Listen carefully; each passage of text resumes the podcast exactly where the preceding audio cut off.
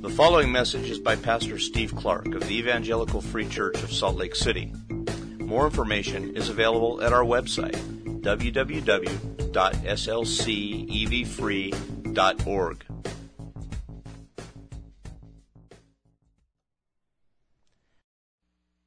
Have done something marvelous for us. And therefore you call us to something, you've enabled something. It, and so I want to state here at the beginning my thanks that you have made it possible and you have called us to live with you, to live in the Spirit, to pray in the Spirit, to sing in the Spirit, and to preach in the Spirit, and to listen in the Spirit.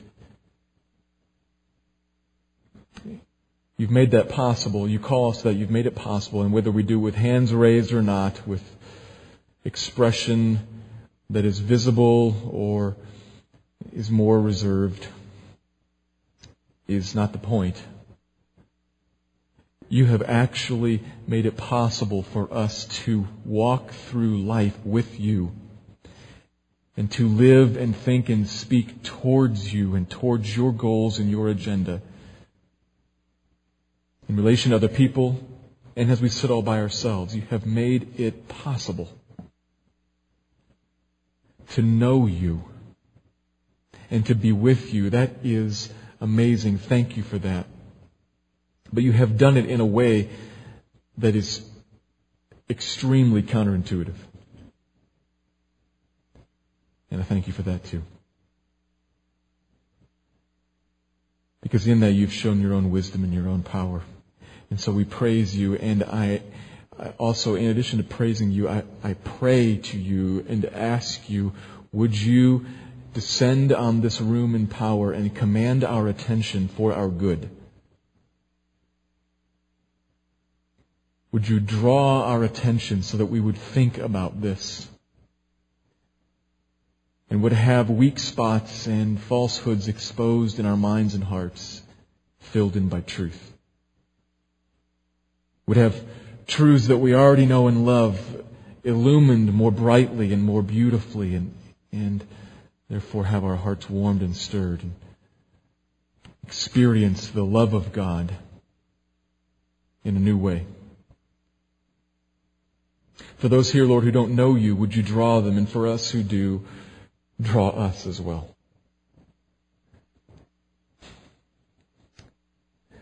God, we stand here before you with your word open, many of us with the word open in our laps.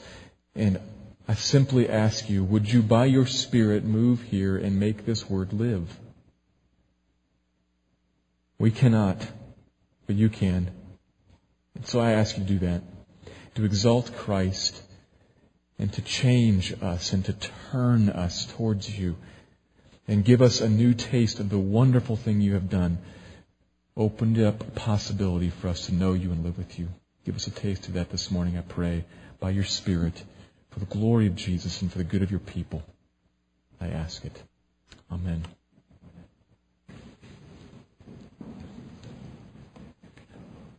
Theologian D.A. Carson once raised the question,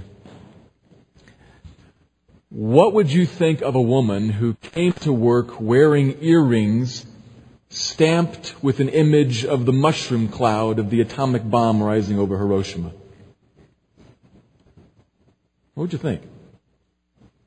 Or to continue on with the thought and to embellish it a little bit. How about if you're sitting down one night to watch the news and you see a story about the opening of a worship center for a, a, new religious offshoot group. And as the reporter talks to the leader of that group, you notice, you can't help but notice, behind him, across the front of the building, is an exact replica of the 16 foot wrought iron sign that hung over the gate at Auschwitz. Mockingly, work sets you free. And the reporter asks, what's with the sign? Oh yeah, yeah, we, we really love that sign. You should see the replica gas chamber we have inside. It really facilitates our worship. What would you think? You'd think those people are crazy. The, the nice woman who sits in the next cubicle has suddenly become a little odd in her choice of adornment. And this religious group, nuts! in the sense of offensive, grotesque, crazy. What kind of nut job mixes worship and mass death and execution?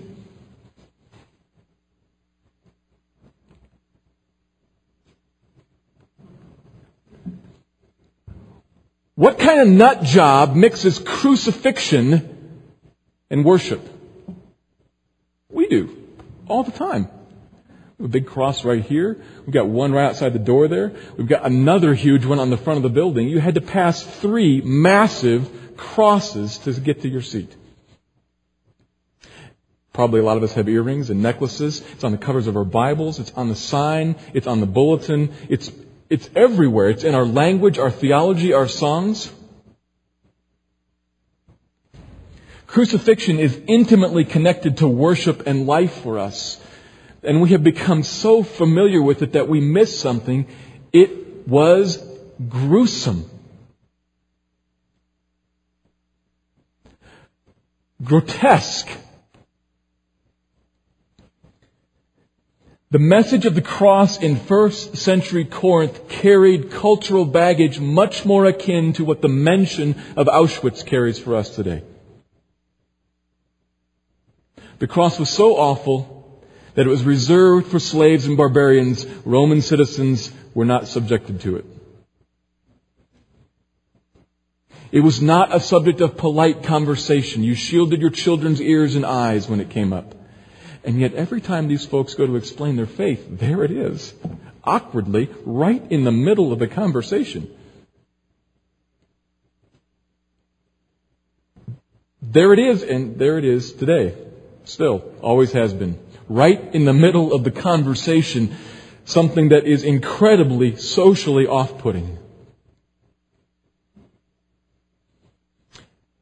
And our passage for this morning indicates that for at least some of the people in the church in Corinth, that difficulty was becoming just a little too much. It is always difficult to hold on to and embrace something that the culture around you finds offensive, rejects, is not attracted to, but cringes at. And there's a great temptation in such situations to kind of slide on by that point. To, to avoid it maybe to, to mention it in passing, but move on to the things that are more attractive and more acceptable and more pleasing, that are more inclined to, to draw people. That's what a lot of sales is built on, I think. Here's the low, low introductory rate, which will become huge in a few months. But look at this. If you neglect that which is central, to sell the periphery, you're at least disingenuous, and in this case, unfaithful. And there's a huge temptation to live like that. In Corinth and in America today. Because this is so off-putting. 1 Corinthians 1 verses 18 to 25 addresses this issue. The centrality of the cross and how we shouldn't be surprised that it is an offense and yet must be very careful to not move on past it and leave it behind or set it off to the side and marginalize it because it is an awesome and wonderful work of God.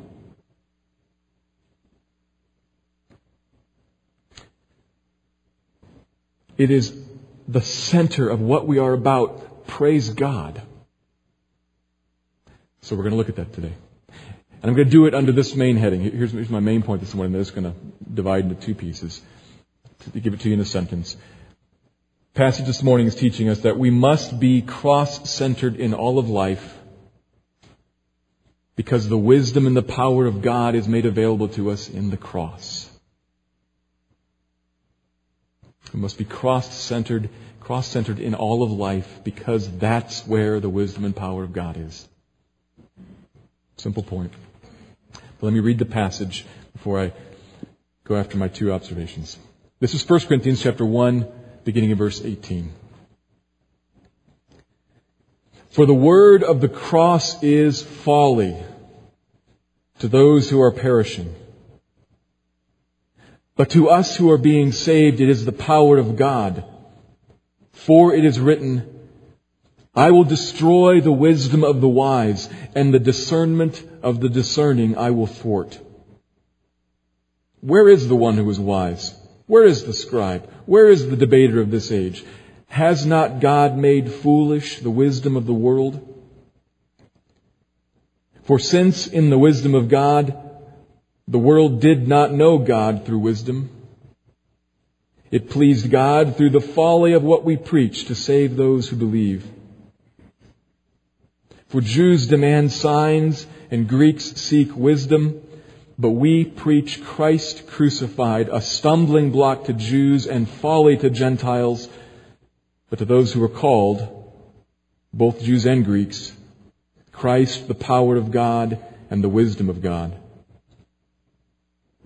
For the foolishness of God is wiser than men, and the weakness of God is stronger than men. 1 Corinthians 1.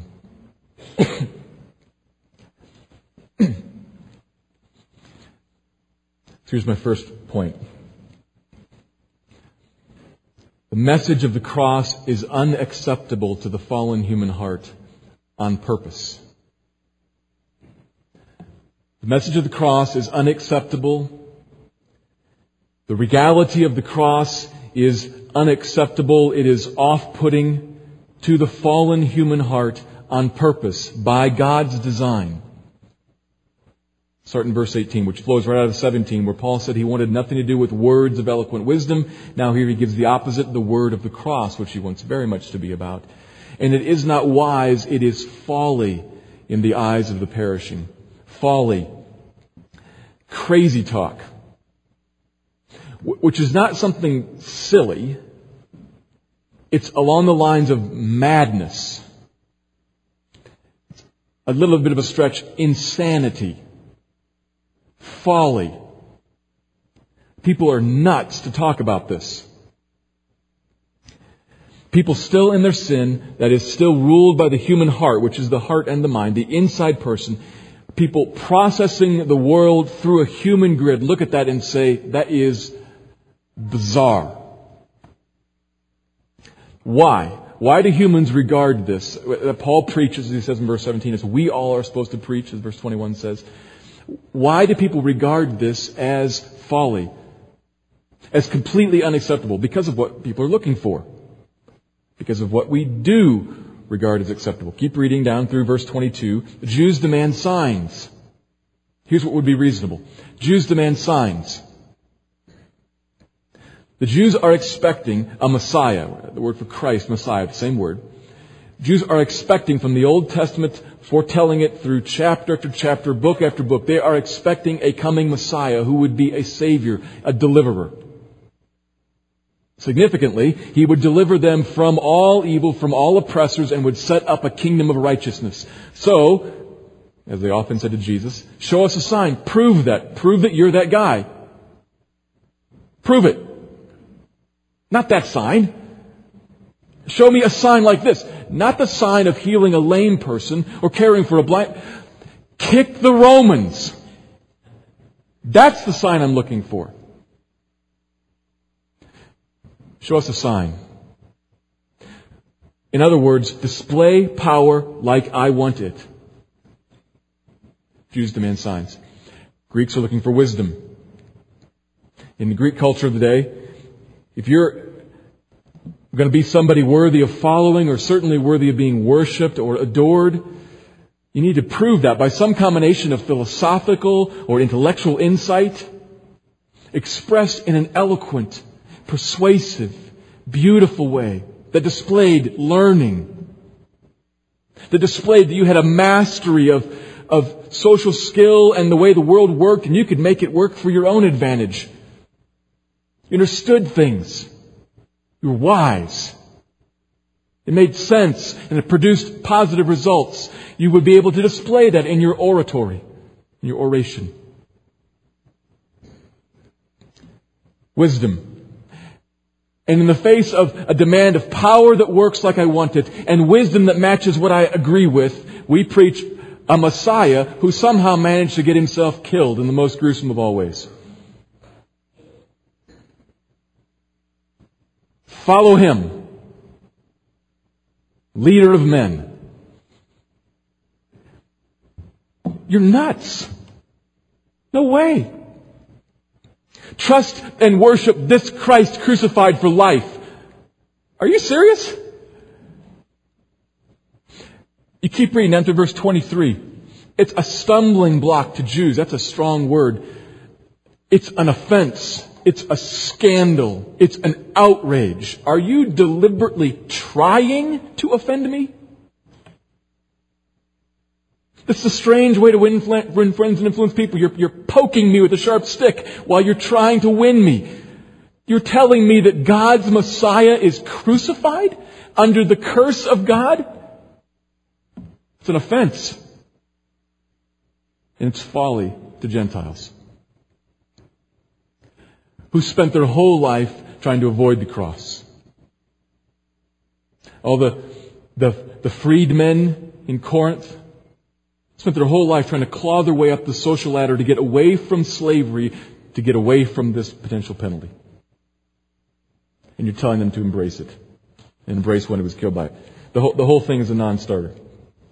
And if you're a Corinthian Christian, if you're a Corinthian Christian, you're looking around town and you're saying, nobody's buying this. There's a problem here. Nobody's buying this. Comma. Maybe I should sell something else. Which is what all good, wise, market driven people do, right? What happened to all the record stores? They moved on to cassettes for a while until they moved on past that and past that and past that. If nobody's buying it, sell something else. That's the temptation. And it's still an issue that we face today. It's, it's there in Corinth. It's here today. Not in exactly the same way, at least not in America we don't have the same, it, the cross is not quite the same lightning rod. We do put it up here in front of our buildings. We do wear it on our clothing because just to say the cross, Jesus was crucified, is not that big of a deal. Try having a conversation in the cafeteria where you say, not just that, well, I believe that Jesus was crucified on the cross, but continue on. I believe that Jesus was crucified on the cross and I believe that the Bible says that only those who believe in Him, that is, trust Him alone to pay for their sins, will be saved. Everybody else who does not trust Him only is perishing and going to hell. How will that go? You know how that'll go. Which is why we're really careful when we get to that point. The cross still carries the very same offense. It's a slightly different aspect of it. If you're an American Christian looking around, you should conclude nobody's buying this. And the temptation is maybe I should start selling something else. This is still a tremendous problem because of what the problem is about. This issue is a question of authority. Work this through in your mind. When Paul mentions Jews and Gentiles, he's mentioning the whole world. In part because that's who he's dealing with in Corinth, but Jews and Gentiles, that's the whole world. Only two categories of people. And he raises these two issues because they are two fundamental issues that the whole world across all of time has faced. People demand and will seek and will follow what they regard as evident power and evident wisdom. Process this. Listen to the pronoun. I will listen to you but I will reserve the right to make my own decision. I will respect and follow and embrace power that is used in a way that I find acceptable and that benefits me. I will follow and order my life around wisdom that is wise in my own eyes. That matches what I, I find reasonable. So if you want my allegiance and support, you need to come to me with something that is acceptable and reasonable and attractive and desirable in my eyes and prove to me that you are worthy of me. That is me enthroned. It's never quite put like that, but that is what's going on.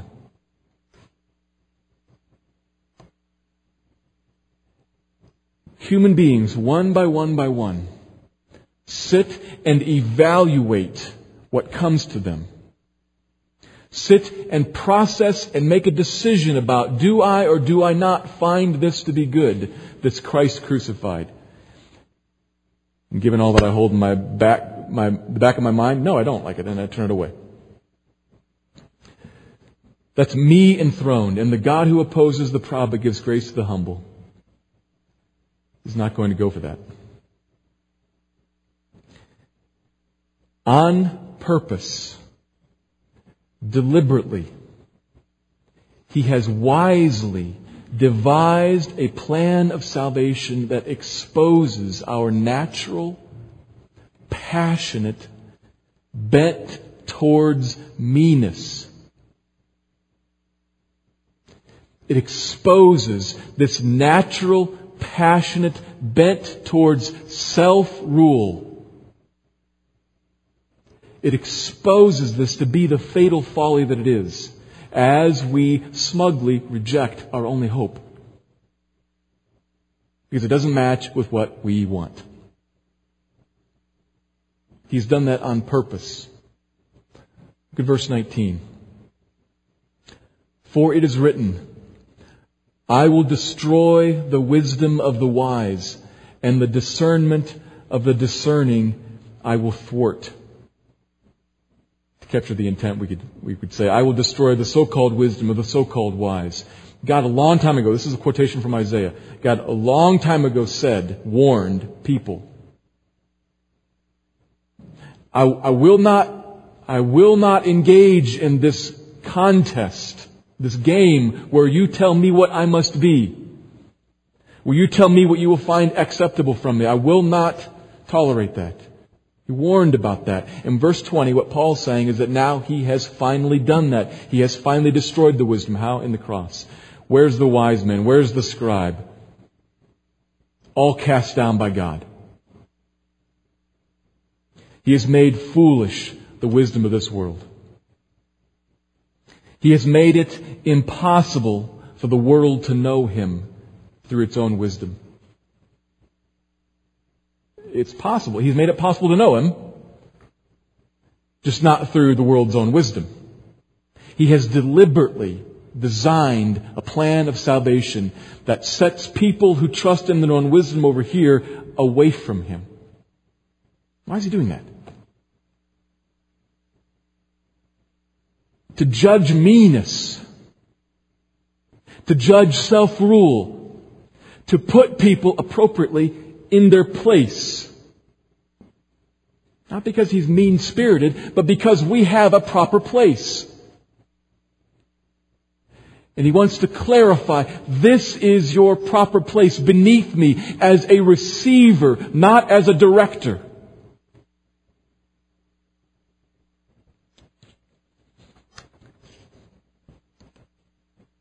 That is a way that is completely unacceptable to the human heart. It's going to take the power of God to change it, which is going to take us to the second point. But Before we go there, I want to stop here and ask a question of this text, which I think is an important question. Because so far, I, am going on with these things here, and I suspect that as you're listening to it, and certainly as I was studying it, I'm asking this question why is this here?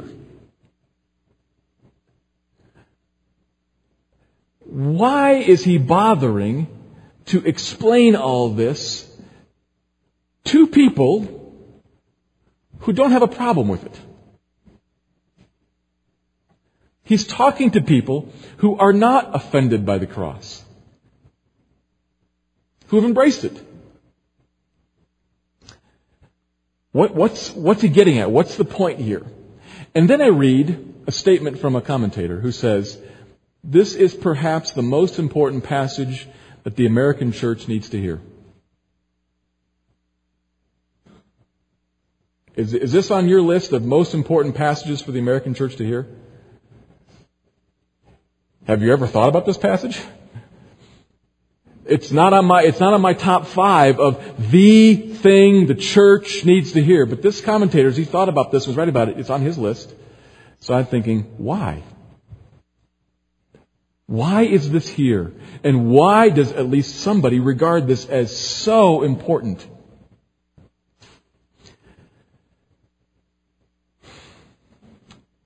So here's what I think. I think that we need it for the same reason that Corinth needed it. I've already touched on a little bit. We look around and we see people are highly offended by this. People are not buying it. And what has happened, perhaps in your life, perhaps in our church, certainly in the church across the continent, is that we have moved on and begun to market something else. And that word market might be a nice summary if you want to write that down on your paper. We Americans live in a marketplace. I'm sure it's true for Westerners in general, but Americans especially. We live in a marketplace.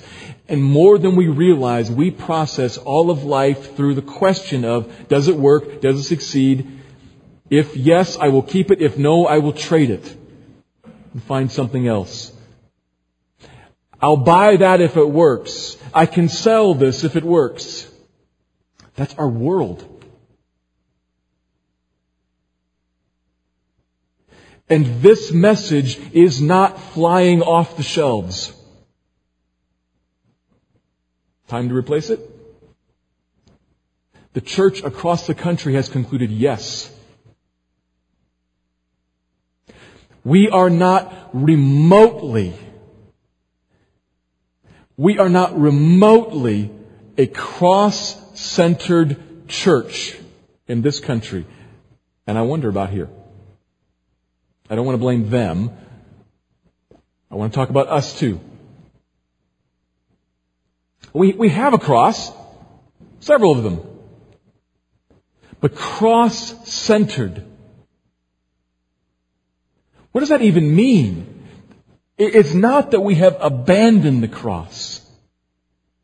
We still talk about it. We still sing about it. But is it at the center of what we proclaim to others, proclaim to ourselves, and trust in. Let me put it this way. If I told you that five years from now, this church would be 500 people large and have double the budget, would you think that was a success or a failure? Which one? What you should say is, I have no idea. You haven't told me anything relevant yet. And then you should go on to ask. Tell me though, is Christ crucified left and right and forwards and backward at the center of what they are about and what they proclaim and what they pray that God would, in, would lift up and exalt in the eyes of themselves and of other people? Or have they prostituted themselves and grown like every other business in this country does by offering a product the people want at a price they're willing to pay? Tell me that. Then I will know if 500 is a success or a failure. Until then, I have no idea. Did they change their music? Properly tweak the volume with just the right lighting? Tickle the ears with wise, persuasive, soothing, helpful, relevant message from a different preacher who's much more charismatic? Did they band together affinity groups to develop attractive relationships and address the questions and needs that the world is asking that they found out through their researching of their target audience that is all around them? Did they change their name, change their decor, change their mood or their ethos? You can read, you go to any Christian bookstore, and you will find books on the shelf written by Christians to churches advocating those exact things. Do it tomorrow. It's there.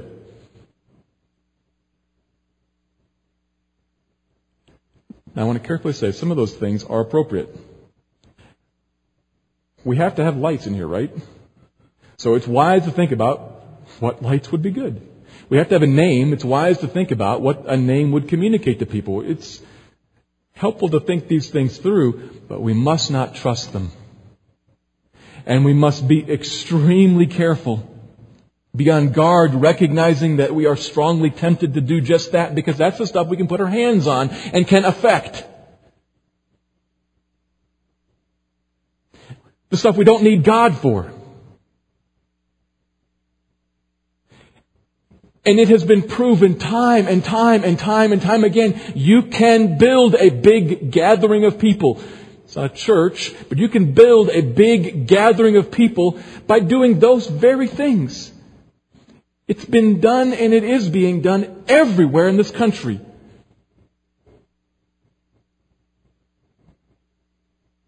But it is at best disingenuous and perhaps unfaithful.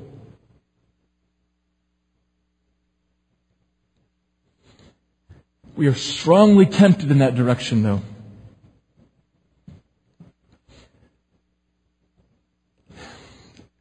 We are strongly tempted in that direction.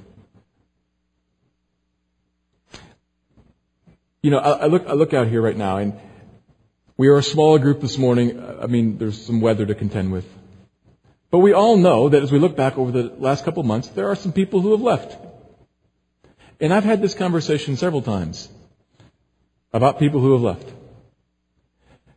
And understand, I'm saying nothing about the people who have left. Nothing about that. I'm just saying there are some people who have left.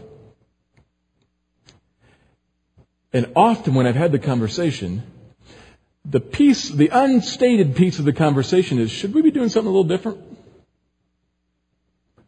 I wonder if we, you know, maybe we ask person XYZ what the, what the issue was, and if we change that, maybe they'd stay. Or if we change ABC, maybe they won't stay, but these folks will come. What is that? What is that? Is it not what I was just talking about? If we are not faithfully proclaiming the cross and trusting God to use it to change and to draw, then we have something to think about. If we are being accidentally, carelessly offensive, then we have something to think about. But I don't think that's what we're thinking about.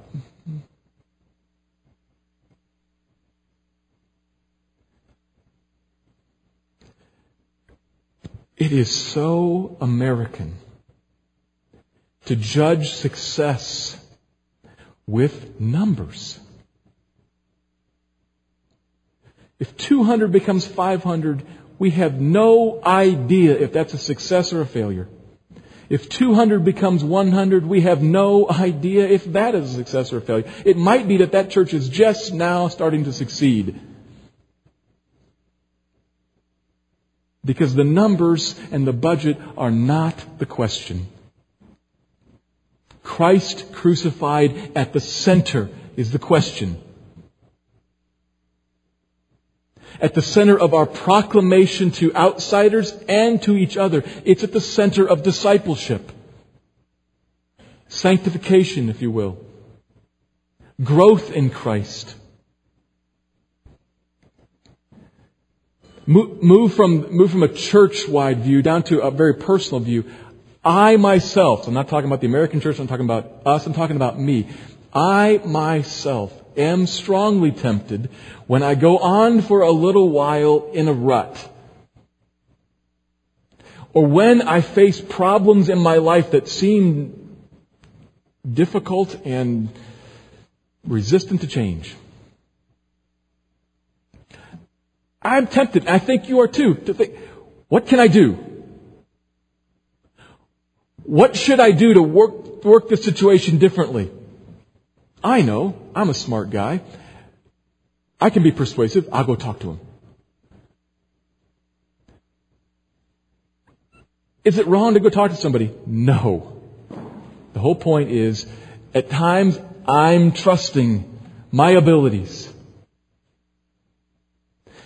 At times, I'm moving away from a, life that is lived in God's presence, a life that is trusting Him. Will you affect this here? And, I'm moving to, you know, I really don't need God for this. I can produce some change right there.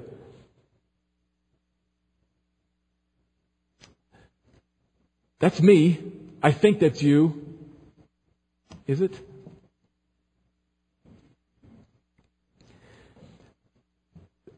What this passage is about in the first part, I've got a second point I'm coming to. What the passage is about is, is an alert to us that this message is fundamentally off-putting. It is counterintuitive. It doesn't make sense to the natural way we think but it is to be at the center of the church, at the center of our lives.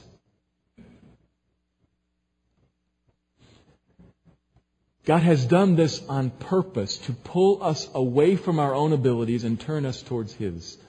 Because His power and His wisdom is available in the cross. That's the second observation. Let me turn to that now. Only the cross, so here's the second observation. Only the cross has power to set people free from bondage and blindness and save them. Only the cross. Only the message of Christ crucified has the power that we need to set people free from bondage and blindness and to save them. Again in verse 18, the word of the cross is folly to those who are perishing, but to us who are being saved, it is the power of God. Bible can talk about how we have been saved, how we are being saved, and how we will be saved. And as we are walking through life having been saved, we can see something of this new power. Something of it. It's the power of God. Power for what? Power to make my life work like I want it to? No. As we keep sifting through the verses, we see, verse 21, according to God's wisdom, the world did not know God through wisdom. That's the goal. To know God. And it cannot come by worldly wisdom.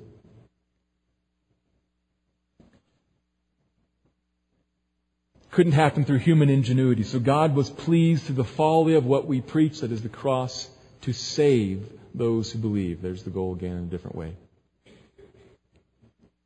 There's power in the cross to bring people into a relationship with God, to save, to introduce them to Him. Power from God was needed if we were to know Him, to be freed from blindness, freed from slavery, freed from guilt, And we Christians, we should stop here for just a second because I, am saying things that you're familiar with and that you know. We should stop there for a second and think about what that means.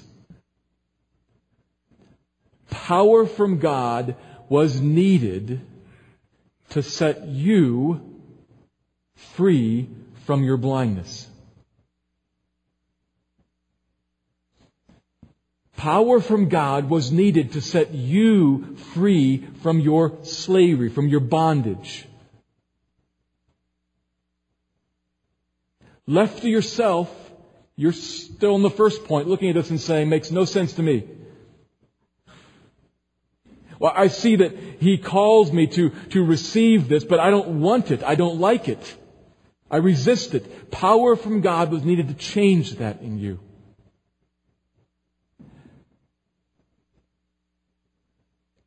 And it is an awesome thing that he made that power available under no obligation.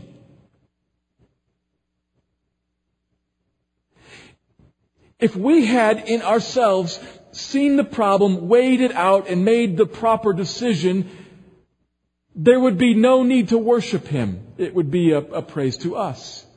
But God has intervened with the power that was necessary. Praise to him. Praise God for his glorious grace. From birth, by virtue of our fallen natures, we are dead in sin.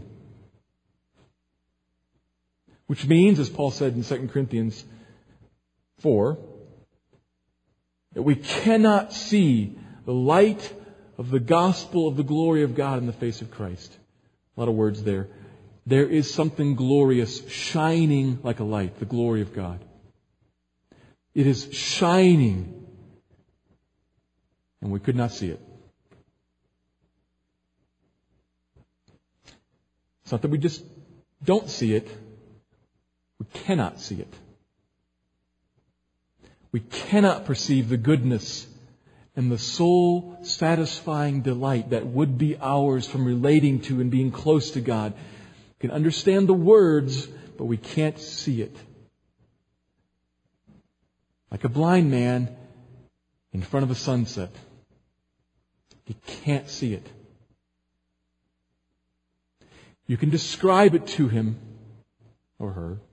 You can describe it to this person in words that make some sense but he's never seen the color red, the color orange, the color yellow. He's never seen those colors change over a landscape.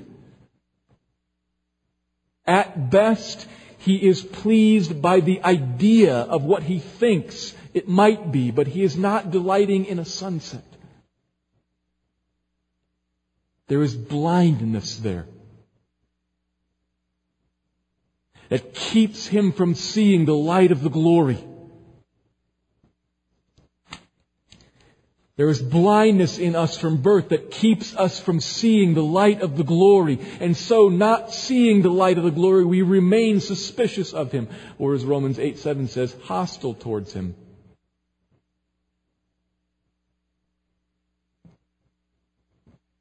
Unwilling and even unable, it says, to submit to him in humble trust, separated from God, in rebellion against Him. This is, this is the bad news. And if God leaves it right there and says, there, in, in your human wisdom and in your human power, fix that, it won't happen. It can't happen. So he did something. He provided a power in the cross.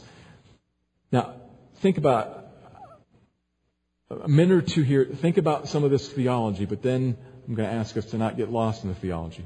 But think about the theology here. Christ's death on the cross actually does something for those whom he calls. You got that here. 24, those who are called. The death actually does something. You can connect Colossians 2 to this in your mind. He talks about the circumcision that is ours in the circumcision of Christ. Romans 6. How we are killed with Him and raised with Him.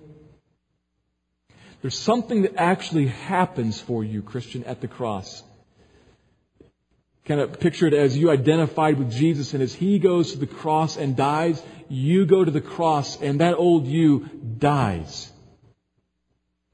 when he dies.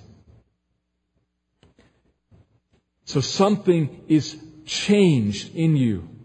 This old you is put to death, actually put to death. There's a spiritual change that happens there by the power of God. You're, you're sitting on your bed. You don't even know it. But, but the power of God, something spiritual, actually happens in you. And then you are raised to life as a new creation, a new creature. Something has been cut away from you, to use the language of Deuteronomy that we saw twice, that circumcision of the heart that we needed, that's happened. Something's been cut away from you. And now, as a blind man in front of a sunset, the scales fall off and you see. There it is, the light of the gospel's glory shining. And that now freed you chooses it, grabs it, willingly, gladly. He did something that removed blindness so that you see it for what it is, and then naturally, of course, you grab it.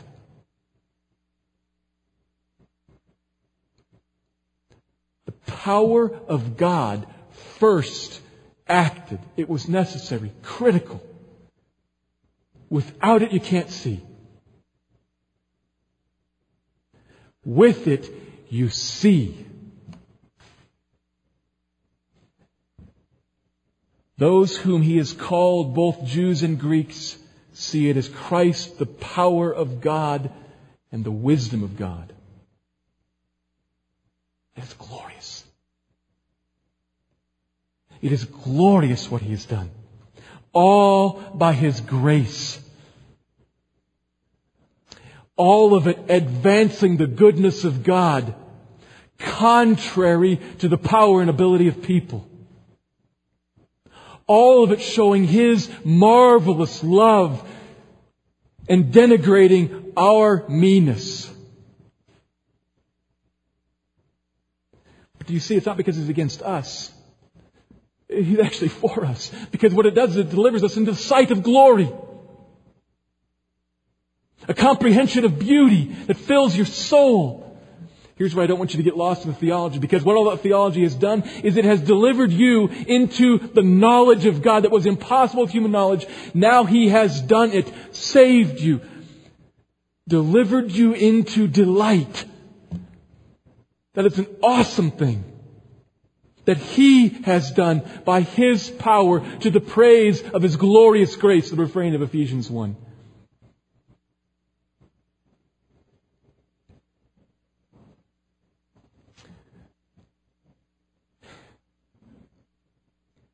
So I ask, in whom should we boast?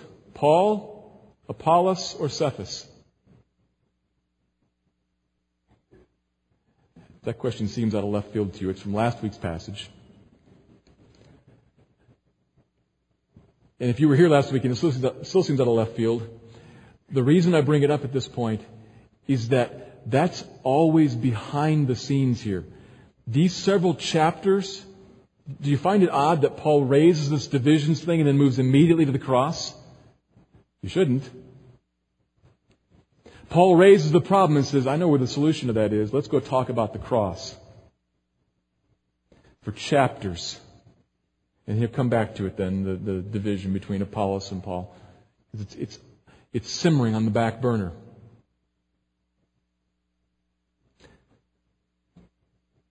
So here I'm going to talk again about what it means to be cross centered.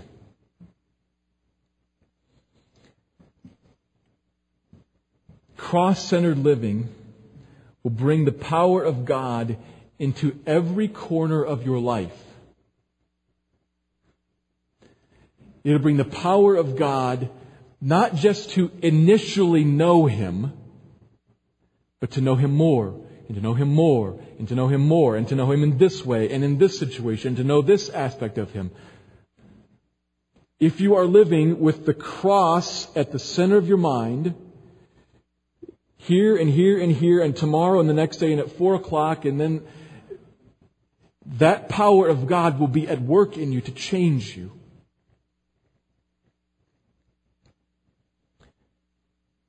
This is what discipleship is.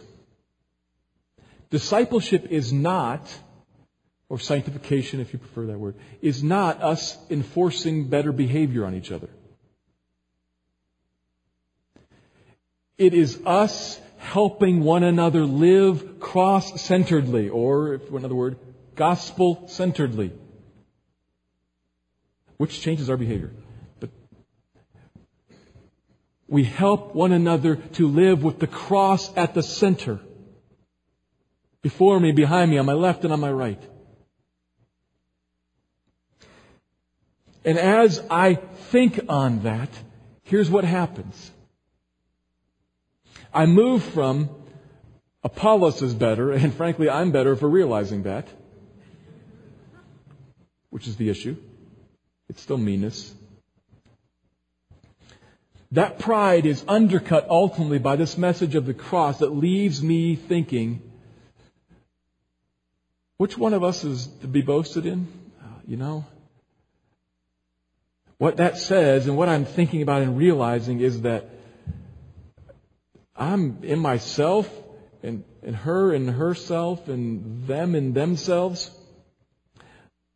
She might be more wealthy and they might be stronger and I might be smarter, but all of us are fools and powerless without God. And with what He has done, He has equally changed me and them and her, changed us, and brought us into the very same place as objects of His equal lavish grace and love. I don't have more of it than she does or they do, nor less. So what's the boasting about? Everything I have I received from Him. Didn't earn anything. And, and what I have that's most important, so do they. Exactly the same. What, what is there to boast about? And while I am tempted to love myself, I see that actually He loves them and her.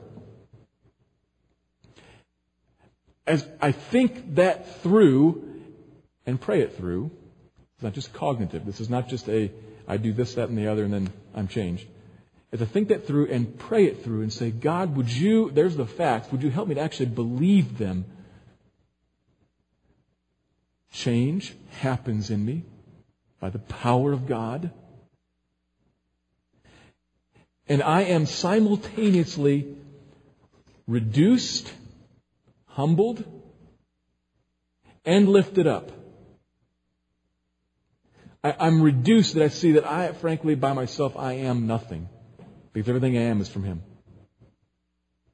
And I am lifted up because I see I have been brought into really brought into a standing in His lavish, tremendous grace.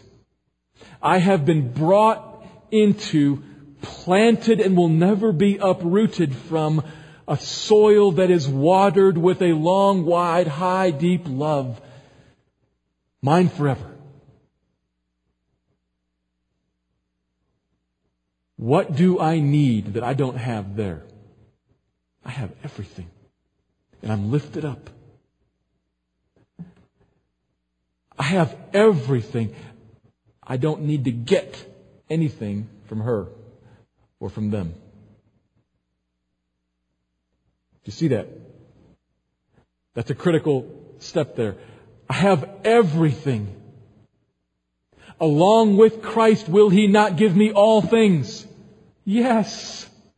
Is Paul's, it's a rhetorical question. Of course. Of course.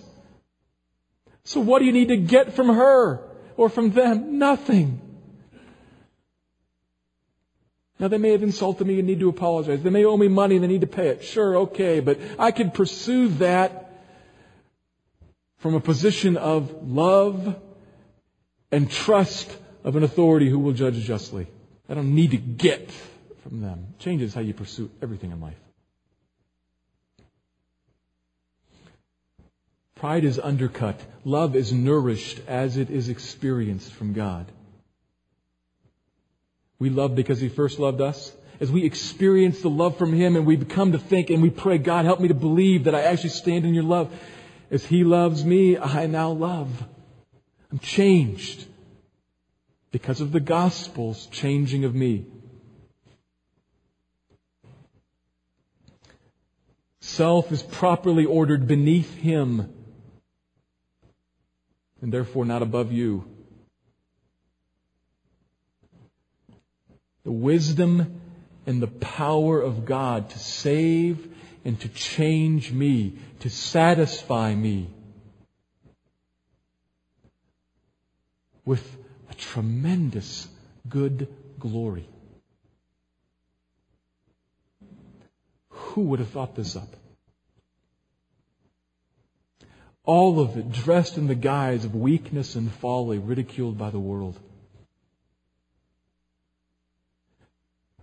But don't be deceived by that. Don't let go of the gospel. Don't let go of the cross because it is the wisdom and the power of God to change you and to change them. So continue to preach this cross to yourself, to one another, to those out there, not in a proud, triumphalistic way, but in a crucified way.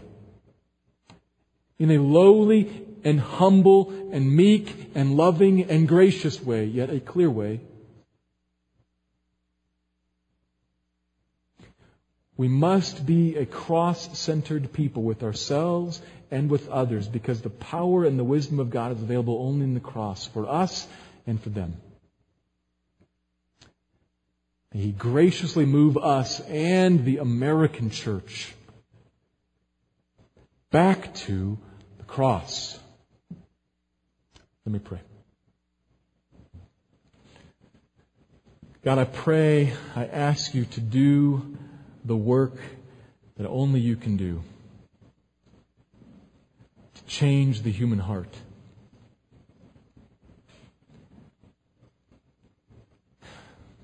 To change my heart, the hearts of those of us who are here, and the hearts of millions across the country. Lord, I ask you to conform us to your image and to produce in us a, a great hope in you that makes us bold and humble at the same time,